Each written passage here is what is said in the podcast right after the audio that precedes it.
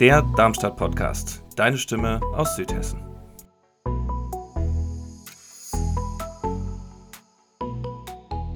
Hallo und herzlich willkommen. Das ist die erste Folge des Darmstadt Podcast. In diesem Podcast geht es um unsere schöne Stadt Darmstadt. Mein Name ist Holger Klötzner, ich bin euer Gastgeber. Ihr fragt euch jetzt wahrscheinlich, was ich mit diesem Podcast überhaupt vorhab. Das erkläre ich euch gerne und habe mir dazu noch die Jana mitgebracht, damit es hier nicht zum Monolog ausartet. Jana und ich kennen uns nicht mal ein halbes Jahr, sehen uns aber ziemlich regelmäßig, weil wir ein gemeinsames Hobby teilen. Aber Jana, vielleicht willst du ja kurz ein paar Worte zu dir sagen. Ja, das mache ich sehr gerne. Hi ähm, und erstmal vielen Dank, dass du mich zu deiner ersten Podcast-Folge oder zu deinem Podcast-Intro eingeladen hast. Genau, ich bin Jana, ich äh, bin gebürtig aus der Oberpfalz in Bayern. Ich bin 2015 fürs Studium nach Darmstadt gezogen. Ich habe hier Interactive Media Design studiert. Das ist so eine wilde Mischung aus Design, IT, BWL. Und genau, 2020, also mit Beginn der Pandemie, ganz viel Sozialleben und sonstiges weggefallen ist, habe ich nach was Neuem gesucht und bin damit so ein bisschen in die Politik gerutscht ich bin da relativ vielseitig interessiert, aber so meine Hauptsachen, für die ich jetzt auch in Darmstadt in der Stadtverordnetenversammlung bin, sind Bildung, Sport und öffentliche Einrichtungen. Aber ich glaube damit auch schon genug von mir. Ich glaube, jetzt solltest du dich erstmal richtig vorstellen. Ja, das mache ich gerne. Also ich arbeite als Stadtrat bzw. Dezernent im Rathaus in Darmstadt und zwar seit Oktober letzten Jahres 2021 und das Ganze kam zustande, weil Volt, also das ist die Partei, der ich zugehöre, bei der Kommunalwahl im letzten Jahr zum ersten Mal angetreten ist und gleich 7% geholt hat. Das war schon echt ein wahnsinniges Ergebnis. Ja, und etwas später hat Volt Darmstadt mich dann darauf angesprochen, ob ich mir nicht vorstellen könnte, mich als Stadtrat für Digitalisierung und Bildung zu bewerben. Zu dem Zeitpunkt habe ich noch in Gießen gewohnt und gearbeitet, war natürlich trotzdem eine ziemlich verlockende Sache, weil ich schon immer ein sehr politischer Mensch war. Ich habe aber dann trotzdem ziemlich lange drüber nachgedacht, weil ich mit meinem Leben in Gießen einfach ziemlich zufrieden war. Habe mich dann aber dazu entschieden, mir das mal genauer anzuschauen. Dann gab es ein paar Gespräche. Ja, und letztlich bin ich dann tatsächlich geworden. Ja, freut mich auf jeden Fall, dass du es zu uns nach Darmstadt geschafft hast. Ich kann mir vorstellen, Dezernent werden ist ja auch nicht so der nächste Weg. Was hast du denn vorher alles gemacht? Ja, also ursprünglich habe ich meine Ausbildung zum Fachinformatiker gemacht. Das war damals schon bei einer Stadtverwaltung, aber in Wetzlar. In mhm. Wetzlar bin ich übrigens auch aufgewachsen, obwohl ich in Gießen geboren wurde.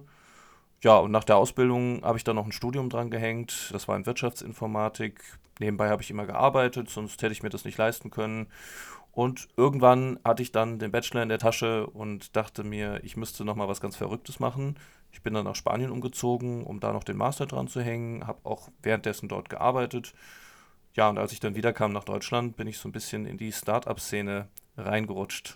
Ja, und 2017 oder seit 2017 habe ich ein Startup aufgebaut. Das war eine digitale Plattform für den Pflegebereich.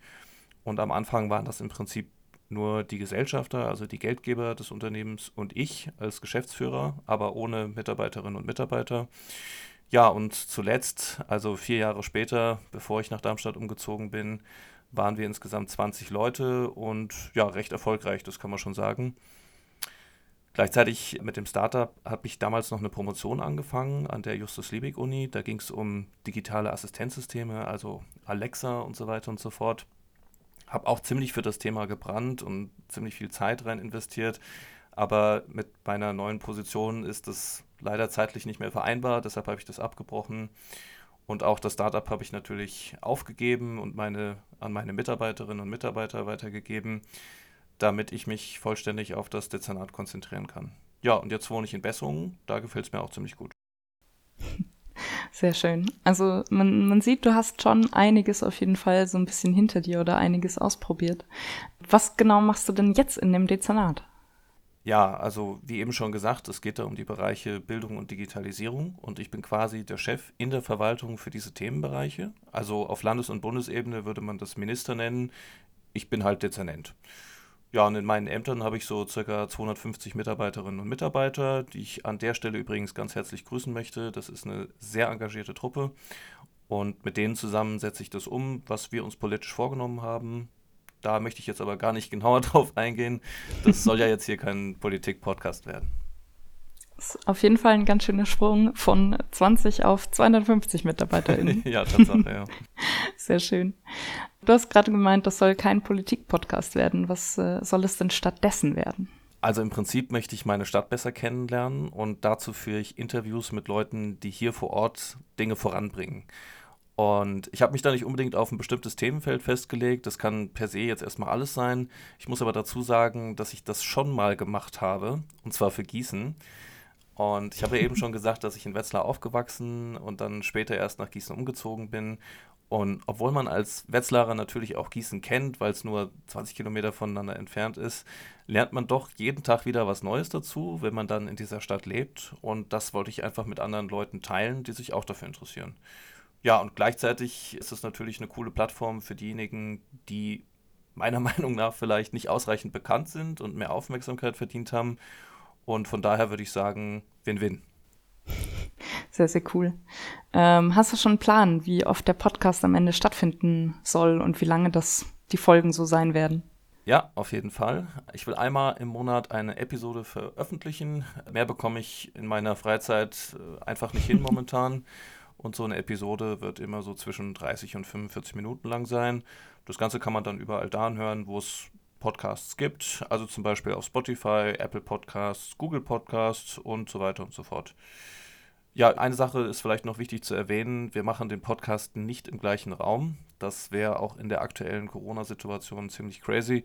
Stattdessen sprechen wir einfach übers Netz und das hat auch bisher immer super geklappt. Genau. Ich kann bestätigen, ich darf hier ganz entspannt vor meinem eigenen Laptop sitzen. Jetzt kann ich mir vorstellen, dass hoffentlich ganz, ganz viele zuhören und sich denken, okay, cool, wie kann ich denn selbst da mitmachen? Ja, das ist natürlich möglich, wenn das Thema interessant genug ist. Ich will natürlich hier kein Produktmarketing oder so betreiben, das finde ich jetzt nicht so prickelnd. Das Ganze hier hat auch kein kommerzielles Interesse, das ist alles kostenlos und rein hobbymäßig betrieben. Aber alle Themen, die für uns als Stadtgesellschaft relevant sind, kann man hier gerne besprechen. Also im Gießen-Podcast war dann zum Beispiel das Uhlenspiegel dabei. Das ist ein ziemlich bekannter Studentenclub. Mit denen habe ich über ihre Probleme während des Corona-Lockdowns gesprochen. Ich hatte den Weltladen am Start. Die haben über nachhaltige Lieferketten berichtet. Aber es waren auch ein paar kontroverse Themen dabei, wie zum Beispiel mit der Gießener Ärztin Christina Hähnel da ging es um den Abtreibungsparagraphen 219a, der ja jetzt abgeschafft wird. Und die Christina Hähnel ist deswegen sogar bis zum Bundesverfassungsgericht gezogen und auch da gibt es natürlich einiges zu bereden. Also wenn euch das interessiert, sucht einfach mal nach Gießen Podcast. Die Episoden bleiben auf jeden Fall online. Und wenn ihr hier in diesem Podcast mitmachen wollt, dann schreibt mir einfach eine Mail an darmstadtpodcast.gmail.com. Alles zusammengeschrieben.